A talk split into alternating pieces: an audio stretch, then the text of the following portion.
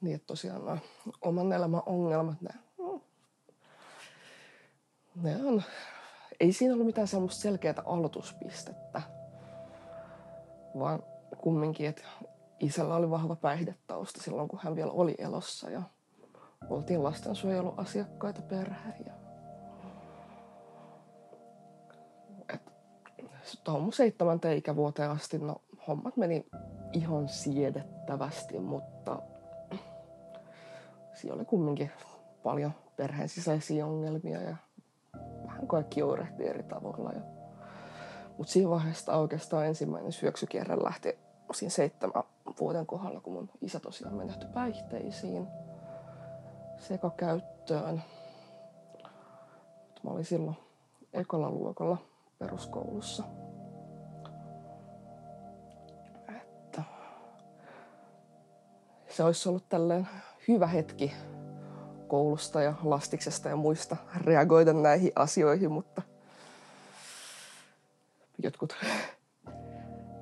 tälleen surun valittelukortit ja Linnanmäki ja elokuvaretket lastiksesta ei oikein välttämättä ole se paras asia traumaattisiin kokemuksiin sen sijaan, että voisi vaikka päästä puhumaan asioista. Silleen suhteellisen pohjalta jo sitä koitti selvitä sitä koulua eteenpäin, peruskoulun luokat ja siinä oikeastaan vuosi vuodelta niin erilaiset mielenterveyden ongelmat ja muut tuli koko ajan vahvemmin ja vahvemmin esiin. Et alkoi silleen masennuskuvioista ja tuli ahdistukset ja paniikkihäiriöt ja lopulta tosi pahat paniikkihäiriöt. Ja mä itse asiassa yläastevuodet yritin hakea näihin mun psyykeongelmiin apua koulun puolesta, mutta kukaan ei ikinä oikeastaan ottanut koppiin näistä muuten kuin, no, tuntuu, että lähinnä syyllistämällä mun perhettäni ja et loput nämä niin kuin paniikkikohtaukset ja muut, ne oli ihan oikeastaan lähestulkoon päivittäisiä rutiineja sekä kotona että koulussa. Että vaikka tämä oli niin, niin näkyvä tämä tilanne, niin silti asioihin ei oikeastaan puututtu ja mä pääsin avun piiriin oikeastaan vasta 15-vuotiaana, kun mä itse silloin niin kuin kaikista pohjimmilla ollessa, niin hakeutuin terveyskeskuksen kautta psykon palveluiden piiriin ja no, sieltä tulikin sitten saman tien lähetä nuorisopsykolle – ja nuorisopsykalta lähti saman tien lähete Hesperiaan suljetulla. Että tilanne oli niin kuin eskaloitunut jo näin pitkälle ja silti niin kuin kukaan ei puuttunut mitenkään avun pyynneistä huolimatta. Ja se oli niin kuin sen ikäisenäkin, se tuntui niin absurdilta, että miten ihminen jätetään yksin Suomessa, vaikka niin kuin apua halutaan ja apua pyydetään, mutta mutta tässäkin huomaa niin hyvin se, että nykypäivän resursseilla koulumaailmassa, että hiljaiset kärsijät on ne, jotka jää aina yksin. Meilläkin oli, voisi sanoa, että ennätyksellisen ongelmallinen luokka. Muistan hyvin, että yläasteelle siirryttäessä meidän luokalta lähti ennätysmäärä porukkaa tarkkikselle. Että se oli tämmöinen mielenkiintoinen muisto, mutta sielläkin huomasi, että koska nämäkin oli just nämä, jotka piti niin sitä meteliä itsestä ja riehuja näin, niin nämä, jotka siellä on hiljaa ja hil, hiljaa kärsii, niin ne jää siellä yksin. Ei, ei se kieltämättä ilman katkeruutta mennyt, että kyllä sitä oli äh, loppupuolella aika aggressiivisiakin ajattelu, ajattelumalleja vanhoja opettajia kohtaan ja mä en niin kuin, vuosikausiin pystynyt näkemään näiden naamaa kadullakaan ilman niin kuin, hyvin vahvoja inhoreaktioita ja aggressioita. No siitä mä oon niin kuin onnellinen, että mä en ikinä lähtenyt niin sanotusti toteuttamaan yhtään mitään niin kuin väkivaltatekoja tai muita tällaisia. Mutta mä mä en kiellä sitä, etteikö tällaisia olisi ollut mun mielessä, koska se katkeruus oli niin vahva. Mä en halua niin kuin, kuluttaa itteeni tuommoisella niin negatiivisuudella, koska se on vaan niin kuin, turhan raskasta pitää, pitää yllä semmoista vihaa ja mieluummin mä tukeudun elämässä noihin positiivisempiin puoliin ja asioihin, mitkä antaa mulle voimavaroja sen sijaan, että niinku katkeroituu ja vaan niinku kuluttaa niitä voimavaroja sen kautta. Joo, että se, siinä meni tosi monta vuotta oppia se, että mitä, mitä raskasta se negatiivisuus on. Et, niin kuin mä itse asiassa nykypäivänä sanon, niin mä oon vuosien mittaan muuttunut ihmisvihaajasta maailmanparantajaksi. että, tosiaan sitten 15-vuotiaana, kun mulla tuli tää lähetä sinne osastolle, niin siellä vierähtikin sitten se kolmisen kuukautta. Ja tosiaan tässä vaiheessa mulla samalla jäi myös mun peruskoulu kesken.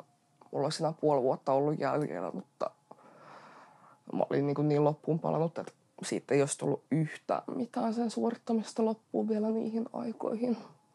Osastojaksona se ehkä pikkasen tasas tilannetta. Mutta itse asiassa painostettiin sieltä jatkamaan peruskoulua. Mä en enää muista mikä projekti se oli, mutta mä vaan muistan, että siitä ei tullut yhtään mitään. No, tuntui, että luokkalaiset lähinnä kävi nappikauppaa keskenään enemmän kuin keskitty opiskeluihin. Että totesin jo aika varhaisessa vaiheessa, että tämä ei ole se mun ympäristö ja tällä mä en pysty olemaan yksi näistä mun useammistakin peruskouluyrityksistä vuosien mittaan. Et joka tapauksessa sitten siitä 15 18 ikävuoteen se oli lähinnä semmoista, koitti pitää itsensä jotenkin niin sanotusti hengissä päivästä toiseen. En, en mä silleen itse tuhonen tai mitä ikinä on ollut, mutta lähinnä siinä vaiheessa, kun voimavarat on nolla, niin sitä vaan joutuu keskittyä oikeastaan kaikki voimansa siihen, että sä syöt ja nukut ja peseydyt ja jotenkin pidät mielenterveyden hallinnassa. Et suhteellisen, melkein voisi sanoa niin kuin tyhjyydessä elämistä, tai sieltä se jotenkin tuntui. Kaikki päivät oli vaan sitä samaa ja milläkään, millään ei ollut mitään merkitystä. En, en mä edes ikinä tiennyt, että mitä seuraava päivä tuo tullessaan. Mä en nähnyt elämääni edes niin pitkälle. Saati, jos joku olisi kysynyt multa, että missä mä näin itteni viiden vuoden päästä, niin no joka tapauksessa mun paniikkihäiriö sentään saatiin edes jotenkin kurin näinä vuosina, mikä oli se ehkä pahin, koska sen kanssa mulla oli aikanaan pitkiäkin ajanjaksoja, että no mä en välttämättä pystynyt poistumaan kotoa ollenkaan, tai jos pystyin, niin mä en pystynyt tekemään sitä yksin.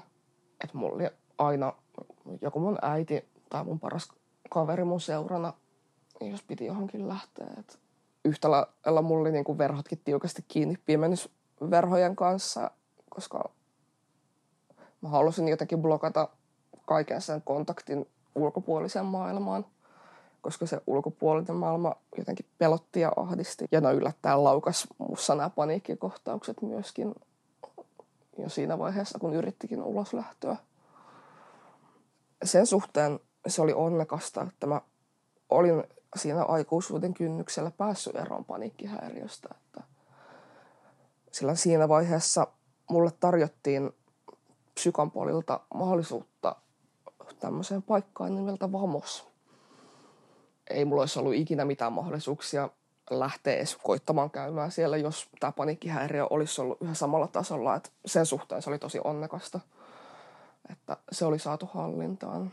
Mä lähdin alkuun aika kriittisin mielin liikkeelle. Itse kumminkin tällainen uskonnoton ihminen ja näin, ja sanana Helsingin diakonissa laitos, se nosti vähän sille kylmiä väreitä tai näin, niin ei, ei oikein tiennyt, että miten muuhun suhtauduttaisiin tällaisessa paikassa. Ja, no, mutta kumminkin me lähestulkoon painostettiin sinne tutustumiskäynnillä.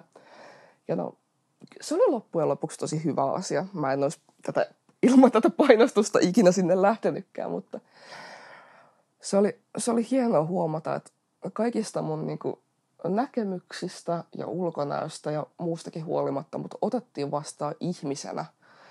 Et ne ei vaan katsonut sitä, että mä oon vaan se ongelma, mikä mun papereissa lukee, tai mä en ole vaan se diagnoosi, vaan mua oikeasti kohdeltiin ihmisenä niin kuin kaikkia muitakin näitä kävijöitä siellä. Ja se oli jotenkin niin kuin lähestulkoon eka kerta mun elämässä, kun sain tuntea tämmöistä, että hei, joku oikeasti kohtelee mua ihmisenä kaikesta tällaisesta huolimatta. Et se on, se on semmoinen, mikä on jäänyt nykypäiväänkin asti niin tosi vahvasti mieleen hyvänä fiiliksenä. Et silloin Vamoksessa oli vielä sen silloinen toimintakeskus Herttoniemessä. Et siellä mulla vierähti lähemmäs kaksi vuotta. Se oli, alku oli tosi vaikeaa ja tosi raskasta. Pitää ottaa huomioon, että sitä ennen mä olin ollut vuosia lähestulkoon erakoituneena, niin se oli tosi vaikeaa palata takaisin ihmisten ilmoille ja saati tämmöiseen sosiaaliseen ryhmätoimintaan, mikä oli mulle aivan ennenkuulumatonta, koska siihen asti mä olin vuosia lähinnä vältellyt muita ihmisiä ja ihmiskontakteja. Ja kumminkin, kun asioista puhuvammaksen työntekijöiden kanssa, niin mulle annettiin sitä tilaa, mulle annettiin omaa aikaa ja mä pystyin niin kuin tekemään tota niin sanottua kuuntoutumista niin omaan tahtiin ja omien pystymisen mukaan. Että kun mä sain sen oman aikani siinä, niin mä pystyin hiljalleen, hiljalleen pitkän ajan myötä sopeutumaankin sit siihen paremmin ja paremmin. Ja sen parin vuoden jälkeen sitten mä aloin tehdä siirtymää tuonne Sörnäisissä olleeseen Vamoksen peruskoulustarttiin, koska mulla tosiaan oli se puoli vuotta peruskouluun vielä käymättä siinä vaiheessa. Mä taisin noin puolitoista vuotta yrittää sitä, mutta se oli semmoista paikallaan junnaamista ja hommat ei oikein edennyt ja lopulta mulla alkoi mennä psyykevointi niin huonoksi, että mä jouduin yksinkertaisesti jättäytymään sieltä pois. Että tässä vaiheessa mulla tosiaan tuli elämäni pahimmat uniongelmat ja sen myötä myöskin psykoosit mukaan kuvioihin, niin tämä oli aika ymmärrettävä syy, että siinä kunnossa koulunkäynti ei oikein tule kyseeseen, mutta valmuksesta oltiin onneksi tosi ymmärtäväisiä tämän kanssa ja sovittiin, että siinä vaiheessa, kun mä oon itse valmis jatkamaan, niin mä oon aina tervetullut takaisin. Siinä palautumisprosessissa kestikin sen noin puolitoista vuotta, että mä pääsin palaamaan sinne peruskoulustartin penkille. Itse asiassa siinä vaiheessa, kun mulla oli tämä pitkä tauko, oli jotenkin tosi mielenkiintoista huomata, että miten erilaista mun elämä olikaan siinä vaiheessa, kun mä olin aktiivisesti mukana kaikissa tällaisissa toiminnoissa ja sosiaalisessa elämässä ja ylipäätään niin voisi sanoa, että kiinni elämässä. Koska tämä mun niin kuin välivuosi, se oikeastaan vierähti kotona tietokoneen ääressä omissa videopelimaailmoissani. Että se kontrasti oli niin, kuin niin raju. Ja sen ymmärsi oikeastaan vasta kuunnella siinä vaiheessa, kun mä palasin sinne koulun penkillä, että kuinka hyvää tämä on tehnyt mun elämällä. Ja si- siinä vaiheessa, kun mä viimein palasin tänne peruskoulustarttiin, niin itse asiassa hommat alkoikin pikkuhiljaa jopa rullata. Et se ei ollut enää semmoista paikallaan jumittamista. Ja vaikka semmoinen eteneminen opinnoissa olikin tosi hidasta, niin se oli kumminkin selkeää. Että pikkuhiljaa kaikesta huolimatta suorituksia alkoi kertyä ja jopa omasta mielestä ihan kohtuullisilla arvosanoillakin.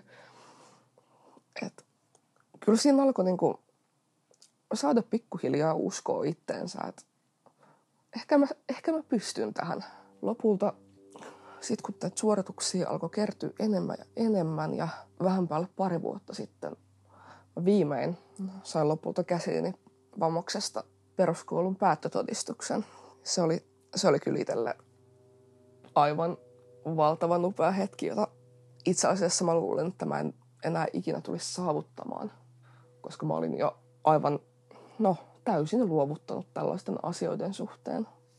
Suhteellisen NS-huippuarvosanoin valmistuin ja mikä oli itselle se itse asiassa isoin juttu, että matikasta tuli se kymppi päättötodistukseen, mikä oli mun koko peruskoulun suurin tällainen tavoite ihan niin kuin ekolta luokilta asti. Et jos, jos sitä numeroa ei olisi tullut, niin mä olisin kyllä tentannut niitä matikan kursseja uudestaan läpi, vaikka loppuun asti. Olin sentään jo ekalla ihan tarpeeksi tyytyväinen. Et siinä vaiheessa, kun tämän todistuksen sai kouraa ja näin, niin kyllä sitä on pakko myöntää, että se teki itteensä uskomiselle niin paljon, että sitä oli niin kuin aiemmin elämässä oikeastaan luovuttanut niin monessa asiassa, mutta sitä jotenkin alkoi vaan saada uskoa itseensä ja ehkä jonkinlaista uskoa tulevaisuuteenkin. Se oli tosi ennenkuulumatonta itselle. Että tällaista voi vielä tapahtua. No, ta- taisin jopa hurjasti juhlistaa tätä menemällä kotiin pelaamaan videopelejä itsekseni, mutta se nyt on tällainen perinteistä itseltäni. Et siinä vaiheessa, kun mä aloitin siellä toimintakeskuksen puolella, että ihan ensimmäisenä mä sain sieltä oman työntekijän itselleni. Että kaikilla vammaisnuorilla on oma työntekijänsä, kenen kanssa ne hoitaa asioita ja tapaamisia ja ylipäätään, jos on no, vaikka mitä tahansa murheitakin tai näin, niin hänen kanssaan niin kuin tavoittiin ja tutustuttiin ja hiljalleen koitettiin saada mua sopeutumaan tuohon nuorten ryhmään ja tämmöistä, no siis tosi kevyttä toimintaa, mikä oli mulle siinä vaiheessa tosi hyvä asia, että oli tällainen peruskahvittelua, pelailua, jotain ulkoilua, harrasteryhmiä, taidejuttuja. Ku, saattaa kuulostaa vähän per, perusgeneeriseltä, mutta siis se yhteishenki oli ihan niin kuin välittömästi tosi hyvä, mikä oli, niin kuin, se oli tosi upeata huomata. Nuoria ylipäätään niin kuin kohdeltiin niin hyvin ja tosi kannustavasti ja jotenkin se oli vaan niin, kuin, niin toimivaa tälle ryhmäyttämistä tai näin. Et, et oikeastaan niin kuin työntekijät että nuoret niin kuin, tuntui, että ne kaikki muodostuivat tosi nopeasti tutuksi, mikä oli hauska huomata tälle eristäytyvälle NS-ihmisvihaajallekin, joka paala sieltä omasta erakoitumisestaan ja kiven alta kaivaa utukolosta pihalle, niin sitä yllättävän nopeasti sopeutui ihan niin kuin hyvilläkin mielin tällaiseen toimintaan ilman, että sitä tarvitsi vihata kaikkea ja kaikkia ympärillään. Et siinä vaiheessa tämä, tämä puoli alkoi itsestä vähän niin kuin jäädä syrjemmälle, kun sitä oppii, että ehkä kaikki ihmiset ei olekaan ihan kamalia.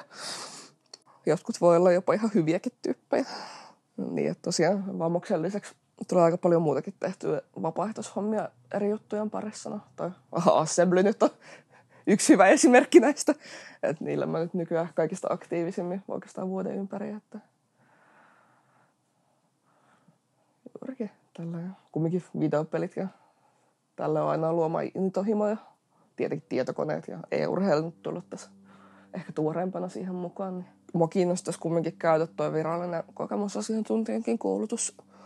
Nyt jos niinku kysyttäisiin, missä mä näen itteni viiden vuoden päästä, niin siinä on muutama vaihtoehto. Että joko musta tulee se rikas koodari, mitä mä oon niin aina miettinyt, ja sitten onkin hienot tietokoneet, ja sitten on Amiga 2 tonninen ja vielä enemmän videopelejä, tai sitten mikä tällä hetkellä itse asiassa tuntuu todennäköisimmältä suunnalta, että lähtisi vielä tuon niin e-urheilun parissa kouluttautumaan virallisemminkin näin, niin se on itsellä aika lailla, voisi sanoa, että intohimo. Mutta just, että kun on niin kuin, niinkin monia asioita, mitkä näitä voimavaroja kuormittaa, että on, on väsymykset, on kivut, on psyykeongelmat, on kaikki mahdolliset muut ulkoiset tekijät, jotka aiheuttaa ylimääräisiä romahduksia elämään, niin kyllä sitä on pakko ihmetellä, että miten miten ihmeessä mä olen selvinnyt tähän päivään asti. Tämä on, tämä on asia, mitä mä kyllä mietin aika usein. Että... Siis kyllä, kyllä mä, oon, mä oon tosi ylpeä siitä, että mä olen vieläkin tällä hetkellä tässä. Mutta se on jotenkin yllättävää silti. Koska mulle kumminkin koko mun tulevaisuus oli niin, niin epäselvä aikanaan, että en mä todellakaan voinut tietää, että tulenko mä selviämään tähän ikään asti elämässäni. Näinkin pieni asia kuin se, että toinen niin kuin oikeasti kohdataan ihmisenä reilusti ja rehellisesti, niin sekin voi olla se tarpeeksi pieni asia elämässä, mikä oikeasti voi johtaa tosi isoihinkin suunnanmuutoksiin. Et, et vaikka niin kuin asiat olisi niin sanotusti tosi huonosti ja näin, niin että loppujen lopuksi on tosi pienetkin asiat elämässä, mitkä voi olla ne niin kuin isoimmat. Koska tämä on, tää on just semmoinen asia, mikä mulla on jäänyt niin vahvasti mieleen ja yhäkin herättää niin positiivisia muistoja ja fiiliksiä. Ja se on myöskin asia, mistä mä monesti puhun, jos mä jollekin uudelle ihmiselle kerron pamoksesta ja näin. Koska se on vaan ollut niin niin kuin omaa elämää suorastaan mullistava kokemus aikanaan. kuka, kuka niin kuin haluaa tulla kohdatuksi vaan niin kuin ongelmana loppujen lopuksi? Koska jokainen ihminen on niin paljon enemmän kuin se mahdollinen ongelma, mitä ne kantaa mukanaan. Että ylipäätään tämä niin kuin inhimillisyys, voisi sanoa, on se isoin tämmöinen asia vammaksessa, minkä takia mä koen, että se on taho, mikä muuttaa maailmaa. Ja se on niin tosi esimerkillistä, että monet muutkin tahot voisi tosi paljon ottaa mallia tällaisesta käytöksestä. Mä pystyn niin sanotusti muuttamaan maailmaa paljon enemmän tällä niin kuin ruohonjuuritasolla. Että, niin kuin, että mä, mä lähden niin itse tekemään näitä asioita. Voin sanoa, että mä oon moniin asioihin päässytkin vuosien mittaan vaikuttamaan, mutta jos olisi jotain niin kuin tiettyä, mitä mä haluaisin lähteä muuttamaan, niin kyllä siis ylipäätään tässäkin toi niin kuin inhimillisyys ja kohtaaminen olisi kaksi aika isoa sanaa. No, ja tämäkin koskisi se ylipäätään mielenterveyspalveluita, päihdepalveluita, vanhuspalveluita, siis mitä, mitä tahansa tämmöisiä asioita, missä on niin kuin heikommassa asemassa ja voinnissa olevia ihmisiä. Et, koska huomannut, miten paljon hyvää omalle, voi, omalle hyvinvoinnille on tehnyt tämä niin oikeanlainen kohtaaminen, niin mä uskon, että se tekisi hyvää aivan kaikille muillekin, jotka tällaista erilaisten ongelmien parissa taistelee päivästä toiseen. Ja...